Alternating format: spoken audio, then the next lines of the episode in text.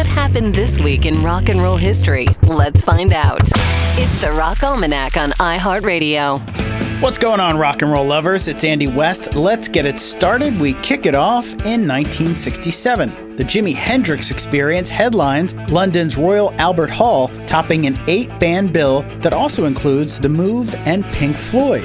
This week in 1974, John Lennon's Whatever Gets You Through the Night hits number one in America. Elton John, who sang and played piano on the track, had bet Lennon that it would hit the top spot. As the bet's loser, Lennon has to join Elton on stage at Madison Square Garden, which he does on November 28th to a manic ovation.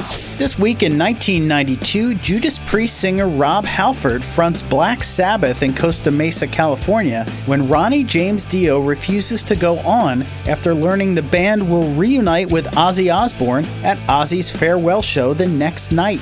This week in 2002, the self titled debut album from Audioslave, the band formed by ex Soundgarden singer Chris Cornell and three ex Rage Against the Machine members, hit stores. The biggest hit, Like a Stone.